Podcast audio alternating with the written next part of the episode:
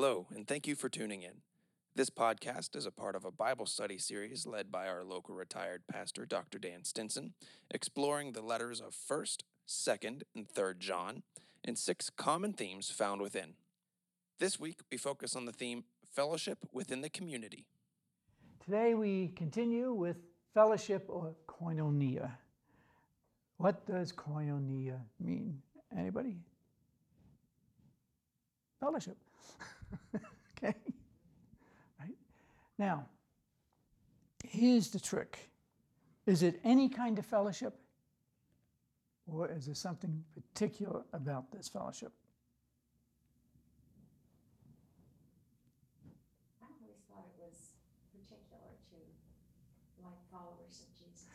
Yes, it is when you use the word koinonia, although that's a Greek word, it's not a Christian word.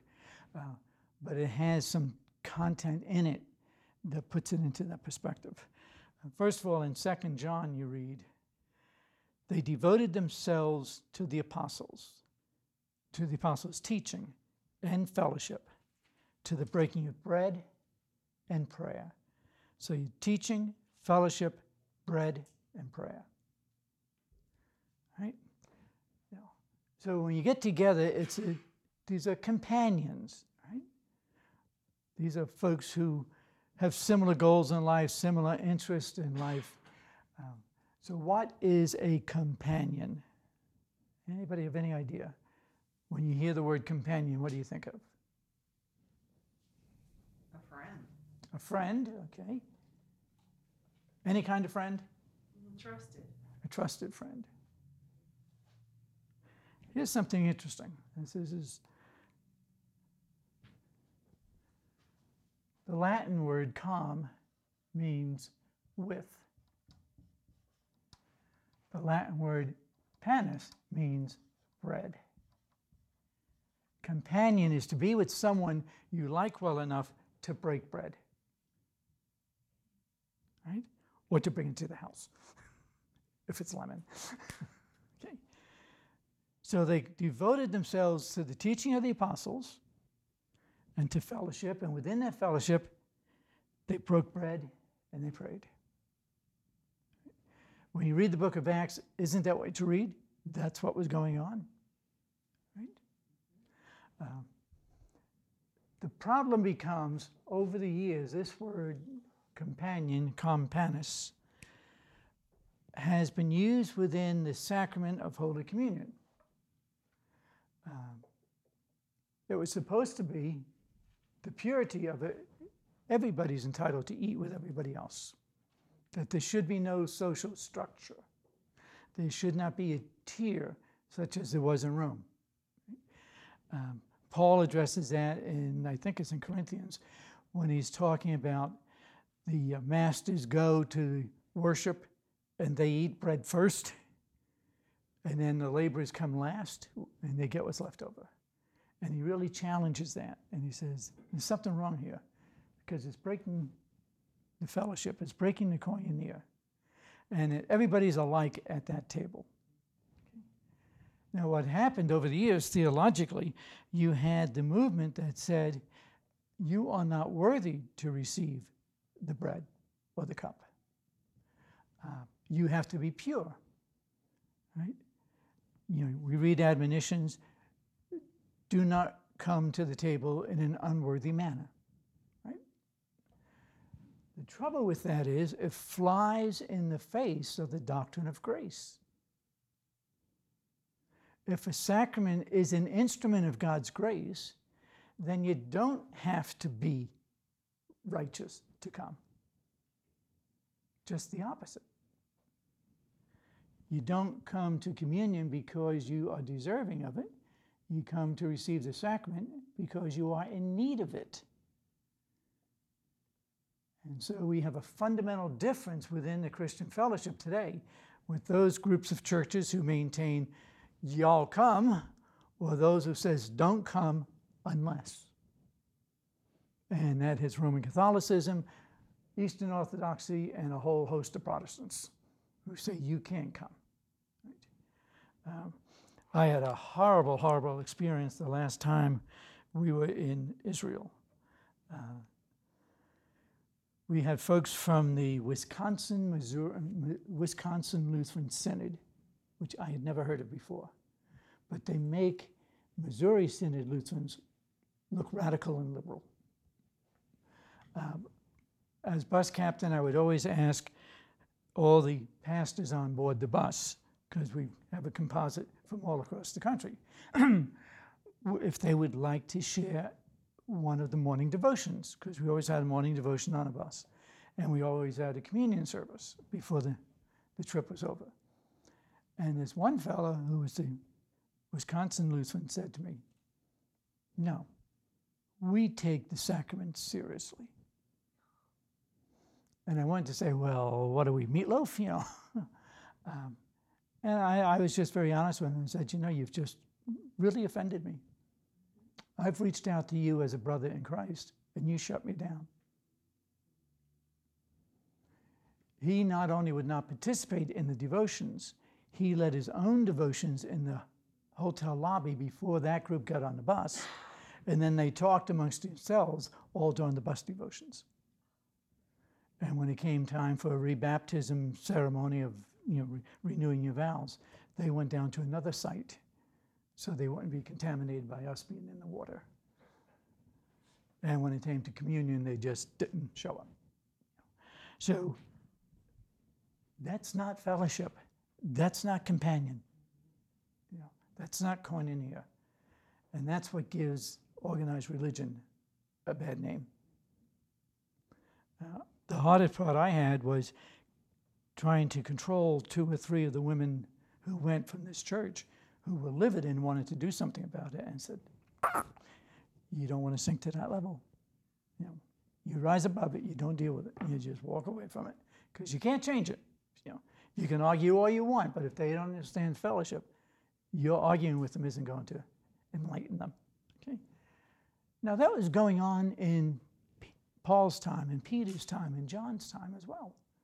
They were all wrestling with a group of folks who had differences of opinion and said, well, you don't belong, or you do belong. Right? Um, so the word koinonia is actually a transliteration. It's not really a, um, a translation, as it is, it's using the exact Greek word with an English definition. Right? You follow? You don't have to translate koinonia. We know what it is. Okay. The word koinonia is a transliteration form of the Greek koivia, which means to have in common or to share to have in common or to share, and that was to be the idealized state of fellowship and unity within the church or the body of Christ. That the goal, says John, is for everyone to see the unity. What does Paul talk against? Disunity. You read Romans 12 and Romans 13, and you can see what the disunity was doing to the church. You know, there were those who were what you would call uh, Pentecostal today, the speaking in tongues. How does he start off? 13. If I speak in the tongues of men and of angels and have not love, I'm nothing. So he must have been addressing a group who were arguing over if you had to speak in tongues before you could be baptized, or do you get baptized first and then you speak in tongues? Uh, it's pretty rough. It was breaking the fellowship. And if you read chapter 12, most people understand 1 Corinthians 13. You go to weddings, you hear it all the time, right? Love is patient, love is kind. What they forget to read is Roman, uh, 1 Corinthians 12, verse 31. Because the first 30 verses of, of chapter 13 are all the gifts of the Spirit that are evident in the church. And after he lists them all, he says, But I want to show you a more excellent way. Rather than argue over all these gifts, do this love, be in fellowship, companion. So it's critical to the early church. Now, who were the early Christians? Many of them were Jewish. Right? So they understood their Hebrew. And the Hebrew word that I have up here for us is rather intriguing. You've probably never seen it before unless you studied Hebrew. right? I always said I didn't take Hebrew, Hebrew took me. Uh, but davak is the word for communion. But here's the interesting part.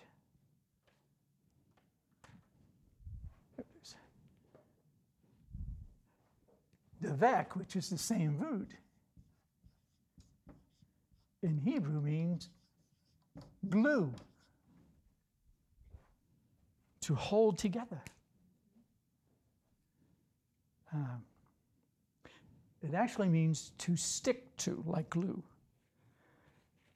which is when they use davak within a Jewish wedding ceremony, what they're saying is a husband and wife were to cling or stick or be glued to one another.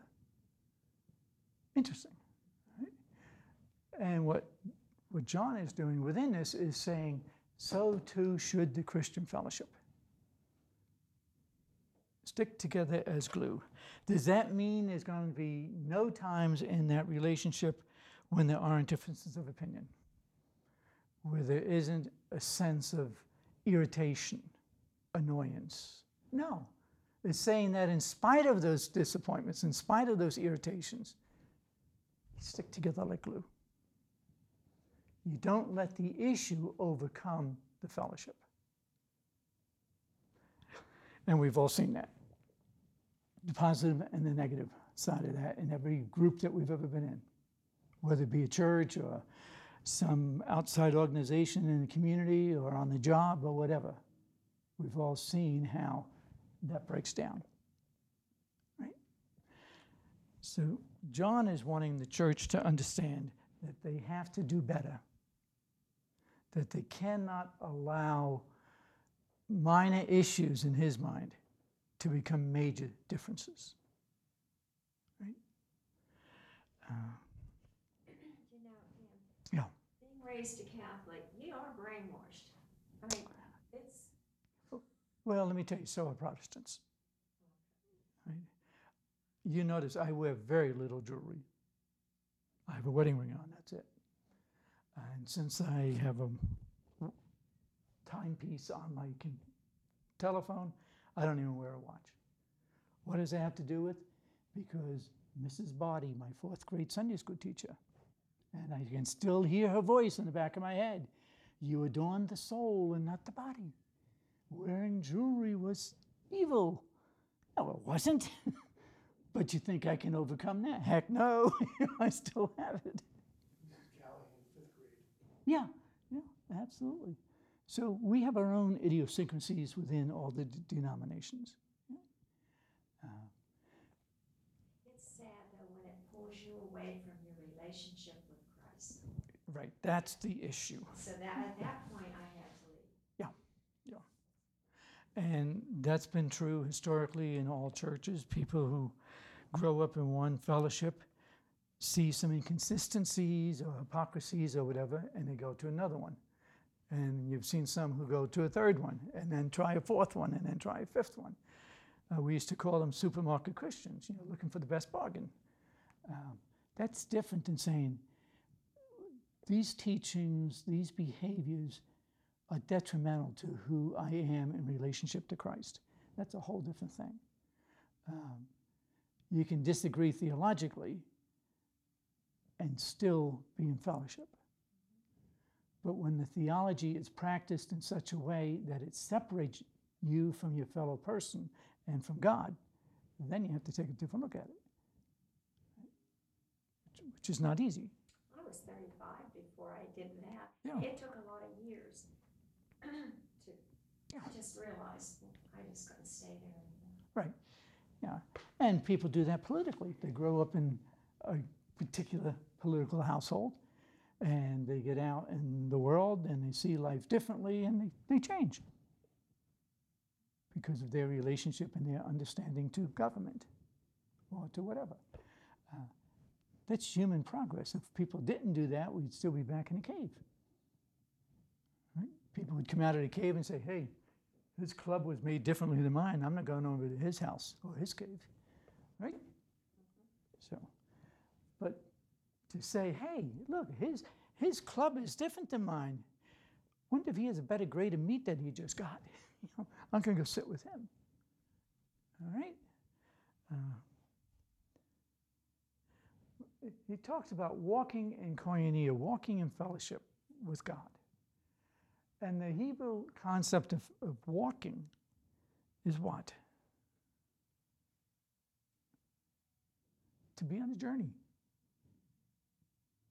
The Hebrew faith is one of a journey with God. The Christian faith is one of a journey with God through Christ. And so you walk with one another as you take that journey. Right? And when you short circuit that, then you short circuit your experience with one another and with God. That's John's whole point. In the essence, basically, the fellowship with God for John is not about quality of life, uh, quantity of life, but of quality. It's not how long you live, it's how well you live. Right? So, we have those. And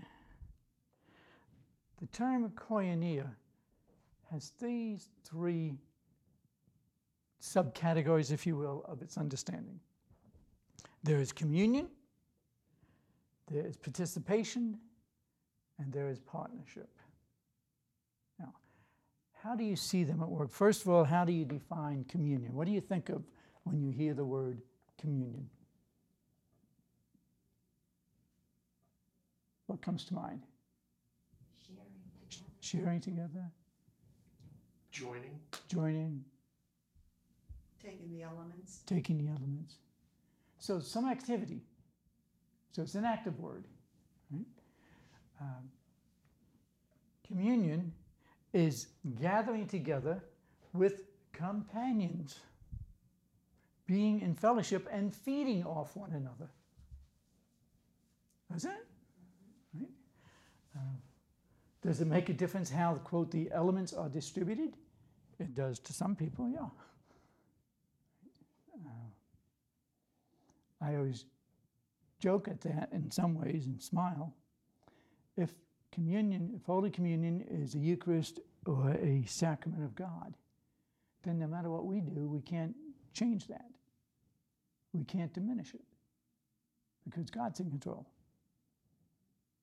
But we do diminish it with our theology, with our separations.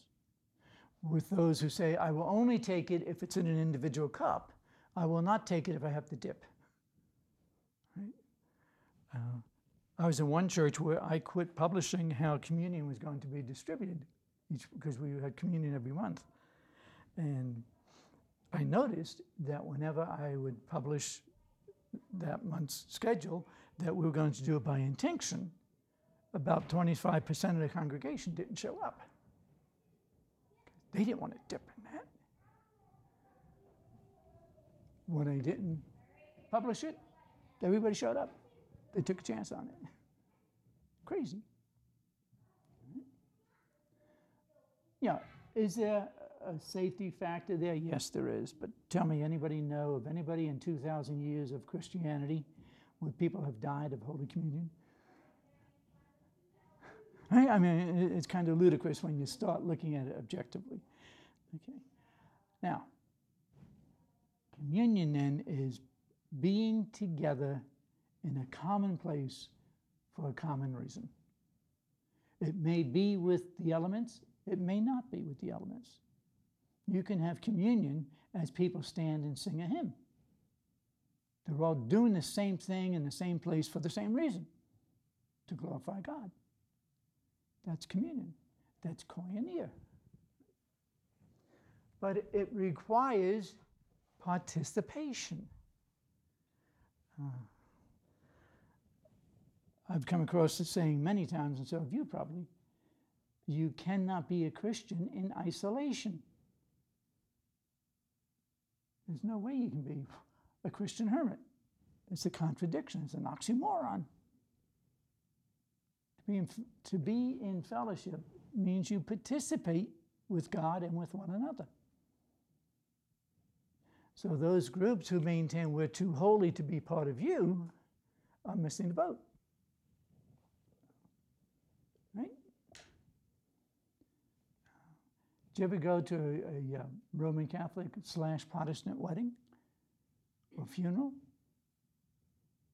Kind of tricky, isn't it, when it comes to celebrating the Mass, distributing the elements? Uh, I did a wedding one time with a priest, and he's the only priest who I think understood what reality meant. When it came time for us to distribute the elements, we stood there, each of us had the elements.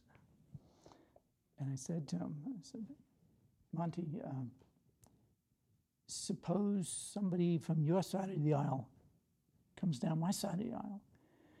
And he said, That's between them and God. I don't want to get into that issue. And then at the end of that service, as we said the Lord's Prayer, I was expecting to stop without the. He continued. And I said to him afterwards, Monty, you know, I'm really impressed. Why did you do that? He said, I looked out, there was more of you than of us, than there was of us. So, so he said, I, I decided to go with you guys. so that's understanding fellowship, right? Uh, because quite honestly, there was a while that I refused to do weddings with Roman Catholic churches because I was treated less than an altar boy. My ordination didn't matter. And so if it didn't matter, it wasn't considered a valid participation. Why should I be there? And as we talked it over as a, with the couple, they began to see what I was talking about. Because for me to participate in that situation tells everybody who's there that this doesn't matter. My presence says it does matter. But if I can be present and not be there, to be sort of ignored, sends a message that I don't want to send. That's participating in the wrong stuff. That may be wrong of me, I don't know, but I, I just think over 50 some years of experiencing that. Because you have to remember, it was only during my lifetime that the Roman Catholic theology changed, where Protestants were not non Christians. But with Vatican II, we became separated brethren. We at least were part of the family, where before we weren't. Is that what they mean by ecclesiastic communities? Yes, ecclesiastic community means I'm you're out. In other words, ecclesia means the church. The church is setting boundaries that I don't think God ever intended to be set. Right? Now, the interesting thing is, fellowship in Greek is not only koinonia, it is also Perpatein, P E R P A T E I N. P E R P A T E I N. In other words, that is a metaphor for ethical behavior, which is found throughout the entire Hebrew Bible. That to be in fellowship means there is an ethical behavior expected within that fellowship. Um, in Hebrew, the word is halak, H A L A K, which means to walk. Remember, we talked about walking the journey. You cannot walk in the fellowship unless you are walking ethically within the fellowship. Right? Even today, if you take all the ethical teachings within the Bible and the ancient rabbis, it's called the halakah, H A L A K A H. The walk, the journey, the ethical journey within the fellowship. Did that apply to just how they, they interacted with their fellow Jews, or did was that ethical requirement on how they dealt with non-Jews? Both. Both. If you read it closely, uh, the Jewish folks are admonished when they are taken off into captivity into Babylon. Do everything you can and help those who are keeping you in bondage. Right? You also read treat the alien among you because as a not a stranger, but as a person of your own worth, because you were once strangers in the land of Egypt. So it's both. If you notice during the civil rights movement, some of the folks out in the forefront were rabbis because there's an ethical admonition to do justice, to love kindness, and to walk humbly with God. That's part of the halak, that's part of the ethical teaching. I can't be in community and then ignore the ones who've rejected from community by man made standards. Now, does that apply to all Jews? No. You know, just like all Christians don't think alike on social issues, right? But fundamentally, there's the Jews and the Christians both understand fellowship the same way. That there's an ethic involved in it. Now, when you start talking about the Jews, you have to talk about the same way with Christians. We have Protestants and Catholics. We have Orthodox. We have Reformed. We have Deformed. We have Informed. you know, the Jews have the liberal. They have the conservative. They have the Hasidic. Right? You name it. There's a whole group of them. You know, and each group is separate. Right? Okay. Some will, you know, will ordain women rabbis. Some will not. Okay. So, communion, participation, and partnership. To be in partnership means you don't go it alone. There's somebody there to help you in your journey. You can call that a spiritual crutch if you want, but that's what it amounts to. There's somebody there to help guide you on your journey, on your ethical journey. In this case, it is John guiding those probably two congregations that we think of in Ephesus. He's guiding them and saying, look, these are the issues out there, but if you hang in there together, if you have the devak, if you have that glue holding you together, and the glue in this case would be the teaching of the apostles, isn't that what it says? That they held in Acts, that uh, they devoted themselves to the apostles' teaching, to the fellowship, to the breaking of bread and prayer. They were in partnership with one another. Paul uses the word co.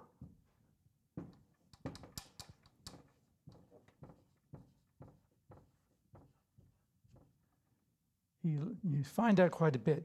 Talks about co ambassadors for Christ. Right? And do you know who he includes? Women. Contrary to misinterpretation of some, right?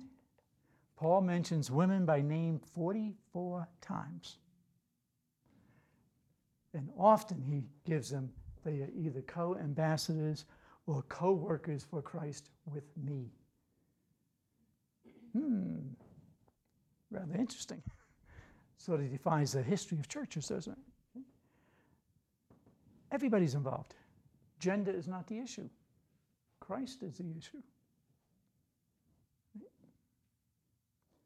So, can you see the importance of fellowship? So, the main question we have then what does fellowship with God mean to you? How do you understand it? This is how the theologians understand it. How do you understand it?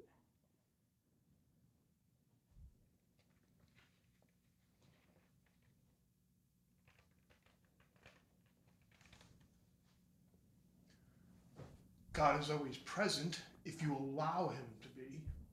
And if you allow him to be, he's your guide. Okay, let me rephrase that with you. Okay? I challenge it.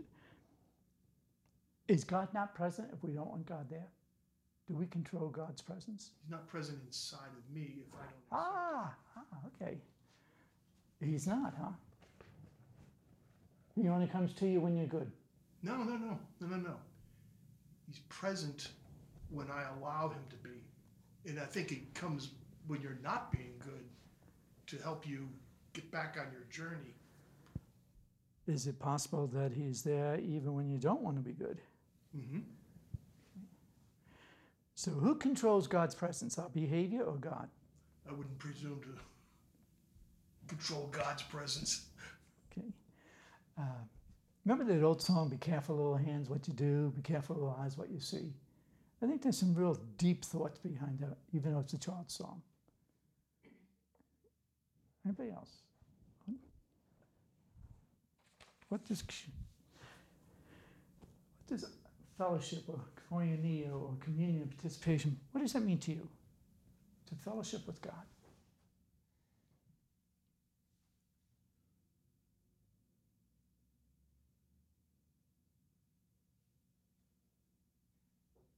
I just feel his presence all the time. Sometimes it comes heavy, Mm-hmm. sometimes it's like, but I do feel it all the time. Mhm. And if I go to say or do something that he doesn't like, I feel it.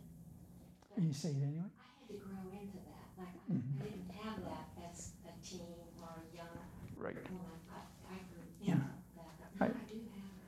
It's amazing what life will teach us. Yeah. I always love Mark Twain's statement that when he was 14, he couldn't believe how dumb his father was. And when he was 21, he was amazed at how much the old man learned in seven years. Right? Uh, Life's a journey.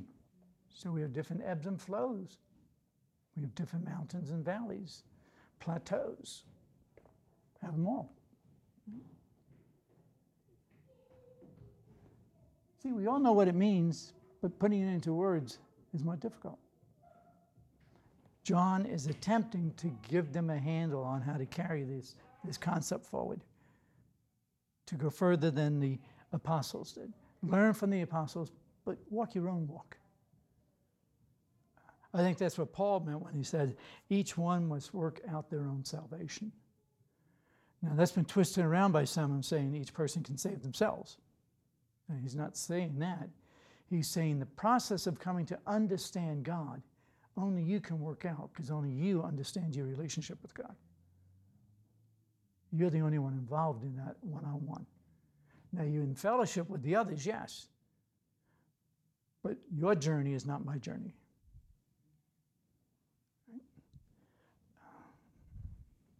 And anybody who tells you that they've never had a moment of doubt is either a fool or a liar or both.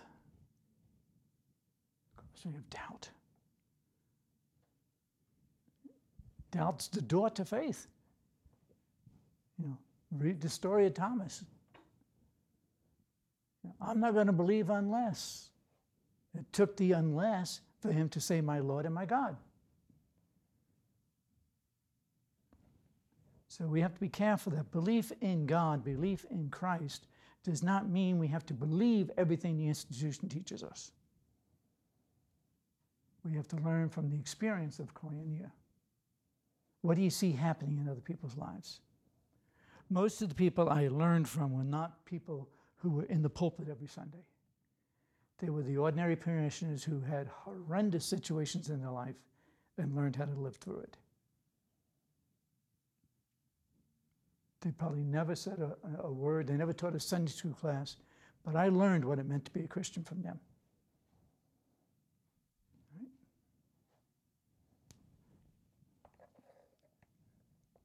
Did I always agree with them on everything? Heck no. Did they always agree with me? Probably not. In fact, I know some of them didn't because they told me.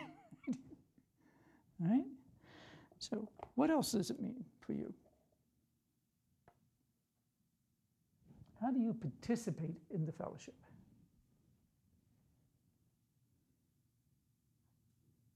In fellowship with Christ. Mm-hmm. Participation and partnership. How do you? How do we do that? I, I need quiet time. I, I need, I just sit sometimes in the morning, I just sit, Mm-hmm. and I just need that quiet, quiet time. Yeah. That I never did before. I mean, this all came about like after, after Ron passed. Sure. I had all that time. And, and Absolutely. it's wonderful. It's wonderful. He was that way at night, like, he would go to bed. Mm-hmm. I never went in early, but that's when he had his so I think everyone needs to separate yourself from everything and just sit there. And Sometimes I feel it and sometimes I don't. There are highs and lows in any relationship, even with God. Never doubt it, but there are times when I've been so low, I've had to get on my knees and just beg him to make his presence known. Mm-hmm. Which you doubted his presence. Otherwise, you would never have to ask for it, right? I mean, we don't have to verbalize doubt for it to be doubt. In retrospect, we look back on it, and yet it isn't, because look where it brought you to. All right? Uh, I, I, I always think in crazy terms and images. Uh, that's just my psychotic nature, I guess. Uh, just think of a baby being born, going through the canal, saying, I don't want to do this. This is scary. I'm comfortable where I'm at. I have everything I need here. Why should I bother with this nonsense? Maybe that's why the baby cries when it comes out. I don't know. But just think about it. Aren't we all babies? Aren't we all infants in Christ? All doing the same thing, fighting, struggling. I don't want to do that. Until somebody else in the fellowship says, You can do it. Come on, I'll lead the way. I'll show you. I remember when I first had my heart problem, part of my rehabilitation was swimming.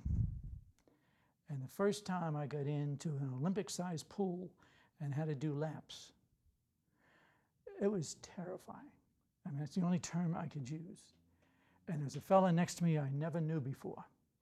And he looked at me and he says, First time, huh? I said, Yeah. He says, I'll swim next to you. He said, Just, just stay with me. And he did. For a couple of days, he swam back and forth with me until I felt like I can do that. Had I been on my own, I probably would have been sounding an alarm that's come get me out of this thing. We're all drowning in life unless we have somebody in another lane next to us. That's partnership, that's participation. That's community, that's fellowship. Right? Uh, so I think what has happened is we've so institutionalized Christianity that when we think of participation, we think in terms of rummage sales, we think in terms of Sunday school classes, Bible studies, worship, being on the committees that you need to be on. That, that's part of it. But what about getting outside the four walls into life? Helping somebody else walk their walk. Whether it be a walk of injustice or a walk of fear or whatever.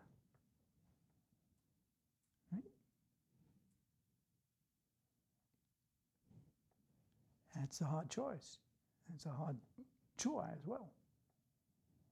But if we're not doing it, aren't we really deceiving ourselves and those around us?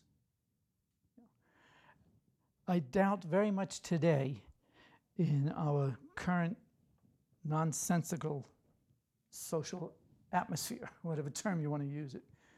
I doubt if this was the Roman Empire, some emperor would say, Look at those people, how they love one another. Yet Rome looked at the chaos of life and they looked at the Christian community and said, Look, they love each other. And that stood out because the Romans didn't. You know, when I read scripture, I always look at say, okay, what does that statement mean? And usually I say, because it doesn't mean this. To love one another means there must be somebody out there who weren't loving each other, otherwise it wouldn't be necessary to make this statement.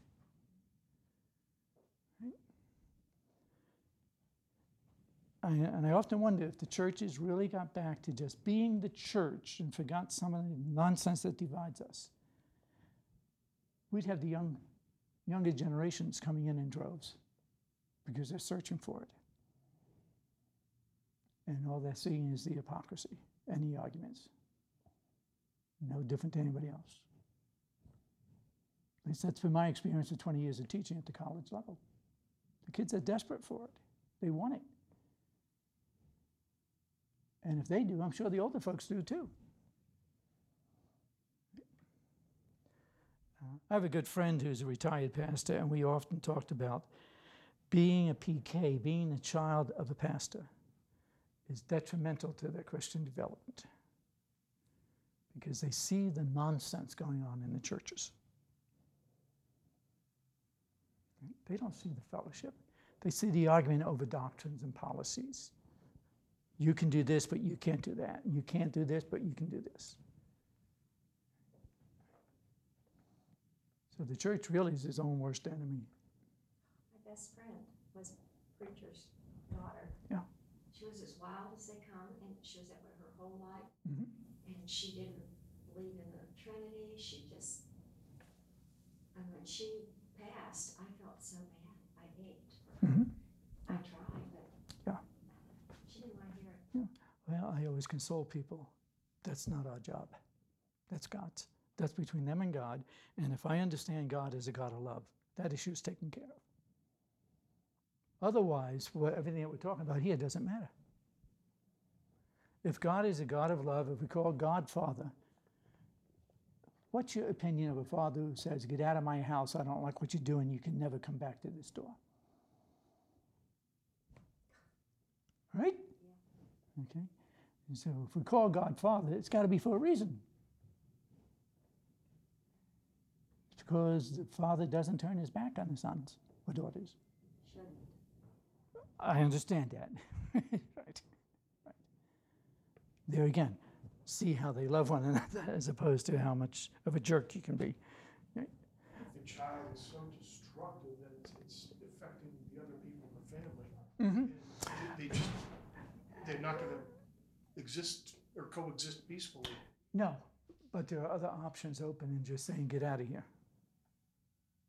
Get out of there until you do this, until you come to tip, come to terms with your issues. There's no way we can come to terms with our issues.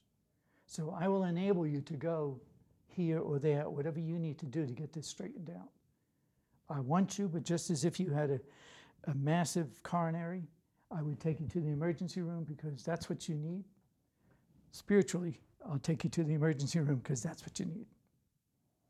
See, I don't think it has to be an either or. And society tells us there's an either or. I think there's a better way. Our uh, youngest got in with a group that um, the parents raised cannabis Mhm. and gave them prime product. Mhm. Didn't realize what was going on, and when I did find out, I went to our pastor, and he he said, "Get rid of her. Just send her out." Mhm. No, I can't do that.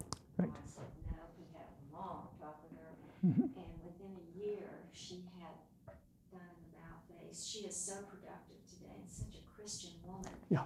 But had we done that, I, I don't know what would have happened. Yeah. I had a good friend by the name of Danny. He was big Danny, I was little Danny. I was just about six feet and he was about six three.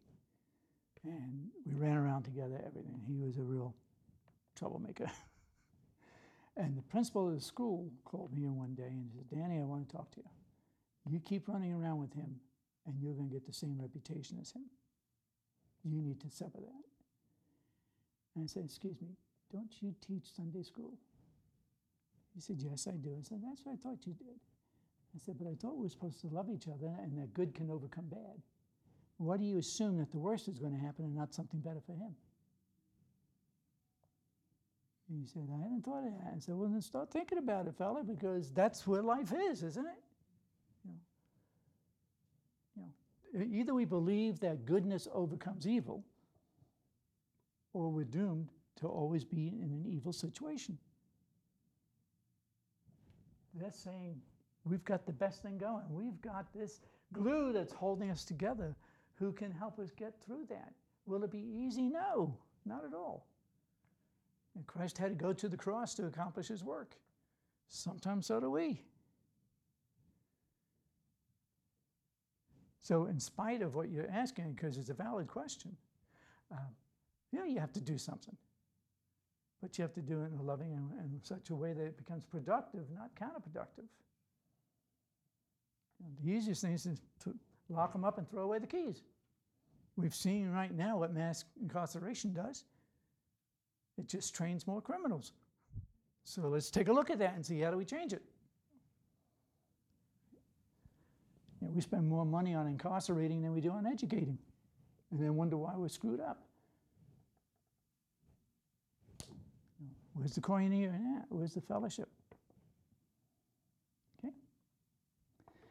So we have accomplished three of the six items that we said we're going to accomplish to some degree or another. And so, where do we go from here? What's next? Sin and forgiveness, right. And I would suggest to you that we've got problems because we don't follow this. If we follow this, the sin quota, I think, would be lower. You, can see how John is building on all these things. It's like stepping stones for the journey.